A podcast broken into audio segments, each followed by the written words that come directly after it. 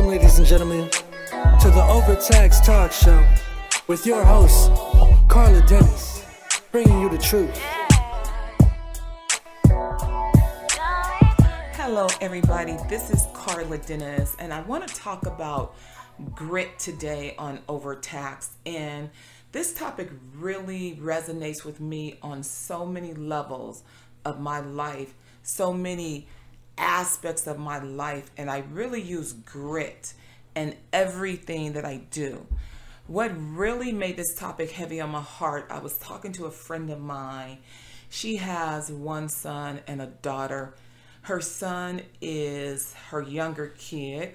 He is 16, turning 17, and she was speaking to me a little bit about the struggles that she is having raising a 16 year old young man and trying to turn him into a man that will stand tall, a man that will be able to stand on his own two feet one day and be able to bring on a family and just do what all of us as parents want our children to one day do.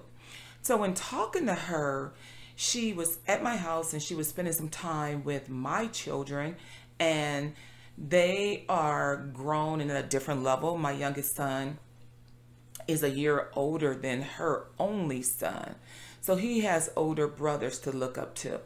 So in talking to her, she she said to me, "Your kids are just so polite and just are wonderful gentlemen. How did you get your kids to where they are?" And I had to sit back a moment and really pause and just kind of reflect on my journey raising my four sons. And I will be the first one to tell you it was not easy. My sons and where they are is a product of years and years and years, tears. Um, I tell everybody you see the glory, but no one knows the true story of what has gone on behind those closed doors, sometimes in public when necessary. So I said to her, I said, the thing that I'll tell you, my friend, is stay the course. Don't give up on your son. She was talking about how exhausted she was with trying to get him to do what he should do, how exhausted she was with trying to get him to stay on course with his homework, teaching him how to be respectful, teaching him to stay on top of his chores, and just really teaching him to be the man that we all envision our kids to be. The thing that I find so interesting is that when we have children, we always have this rose colored glasses, right? Of what we expect our kids to be. They gonna grow up to be doctor, lawyers, and Indian chiefs, and we gonna do everything that our parents didn't do. And the way that our parents disciplined us, we're not gonna use that same method of discipline because we thought that was harsh. We are just going to conquer the world, and our kids are gonna turn out to be these perfect little specimens. And then we have our children. and I actually have to laugh at that because my kids span from 28 to almost 18. And I laugh because I have been through the wringer with my sons. Everybody's story is a little bit different, but I can certainly tell you I was certainly in what I like to call my hellion years with my children for a very long time. Their rebellious years where they were doing everything but what I told them. And of course, they were being raised in a different time. So mama never knew what she was talking about. I was an alien. I remember one time my son told me, you know what mom stands for? It stands for mommy or monster. And you have been a monster the majority of my life. And at that time, I kid you not, my son said that. I wanted to just pop him in his mouth. But what I did do was send him to his room on that day. Doesn't mean on some days he didn't get popped in his mouth, but on that particular day, I had to send him to his room because I had just had enough. What I can tell you for sure when it comes to raising sons, I don't have any daughters that I have raised. But I will tell you what I've done to do what I know as a parent to try to get my kids to where I thought they should be. And I will say the things that I did, I did so that I could live the rest of my life with a pure heart, knowing I did everything I could to make sure that my kids landed on their feet.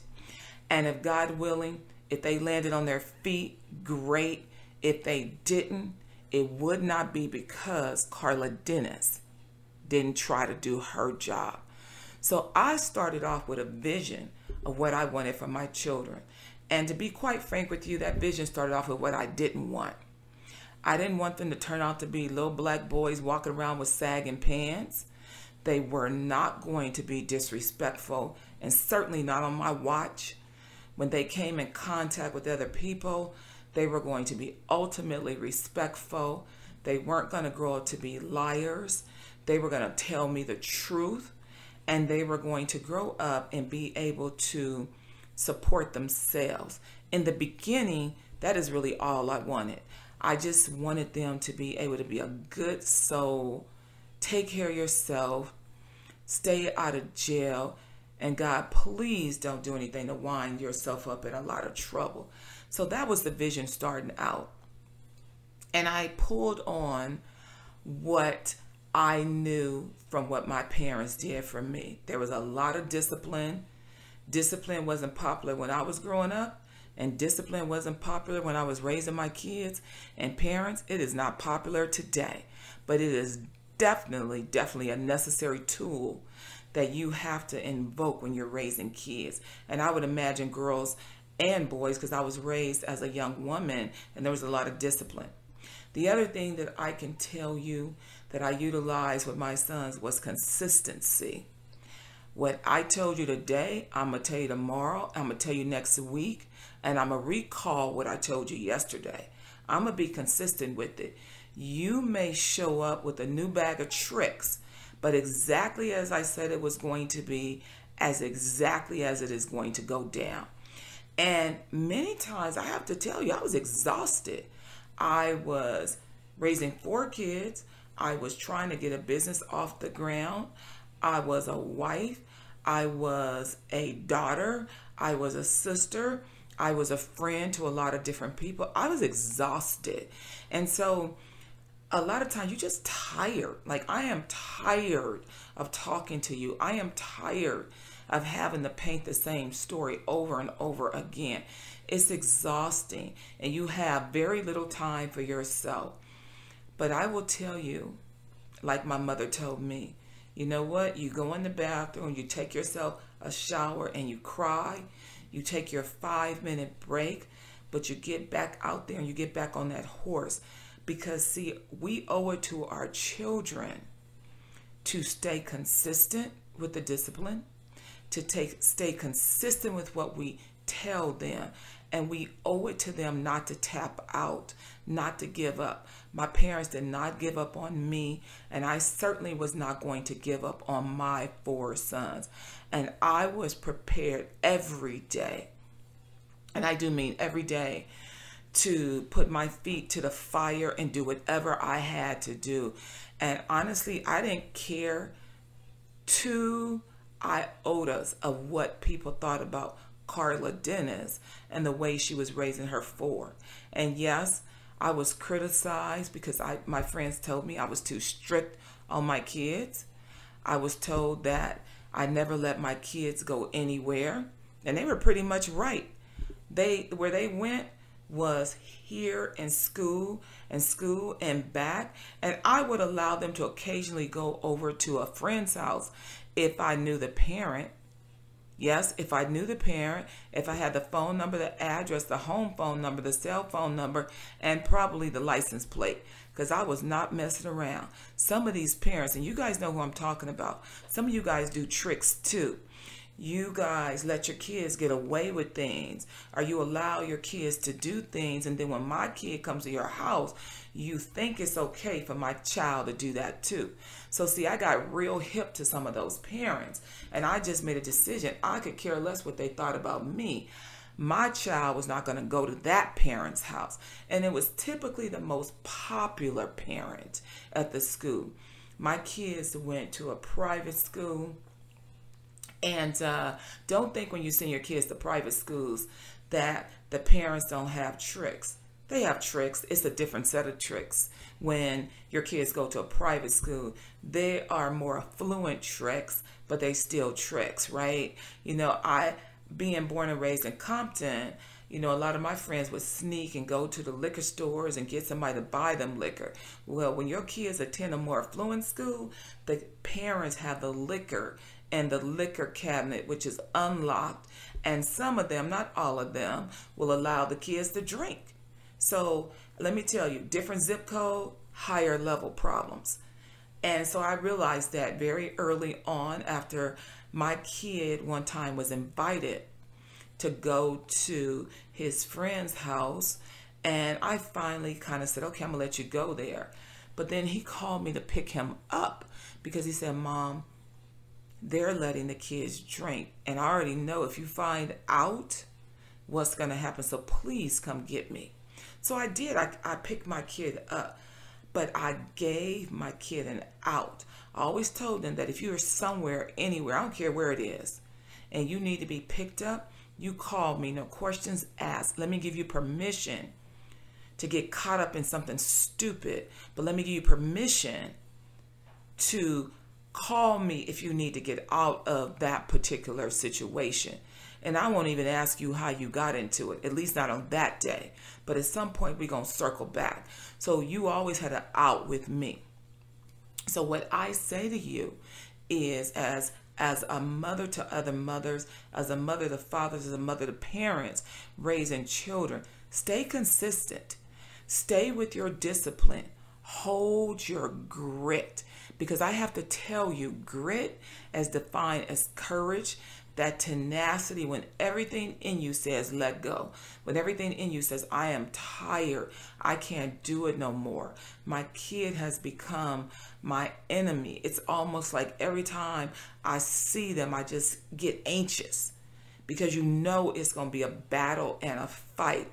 But you got to be willing to fight the fight you got to be willing to stay the course and you got to be willing to break them down to the lowest level of the breakdown and really just be there the mother, the teacher, some days the father, the lawyer, the disciplinarian, everything that you can be to make sure that you stay consistent with your kid. So, circling back with my friend, she was struggling because her son had told her he had did his homework and he had not done the homework and he had lied to her. And the father was like all kids lie. And she asked me have your kids ever lied to you? I said absolutely they have.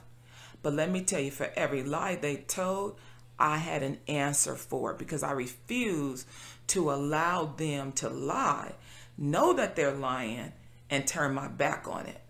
So i always said to them there's a lot of things you could do, but you cannot lie to me. And if I find out you're lying to me, I am going to answer that call with a level of discipline. Now, you have to discipline each one of your kids different. My oldest son, I could admonish him with my words and my voice. I could bring him to tears.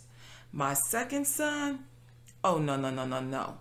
I had to admonish him like he was a stranger on the street trying to steal my purse. He was the type of child you literally had to beat all the way down to the floor. And at some point, my sons became bigger than me. So by that time, you certainly had to have the fear of God in them. And they had to know that if they try to buck up against me, if they try to disrespect me, that they were going to wish that they had got in a fight with a bear versus being in a, being into an argument, a disagreement with their mother, Carla Dennis, because I was zero tolerance with it.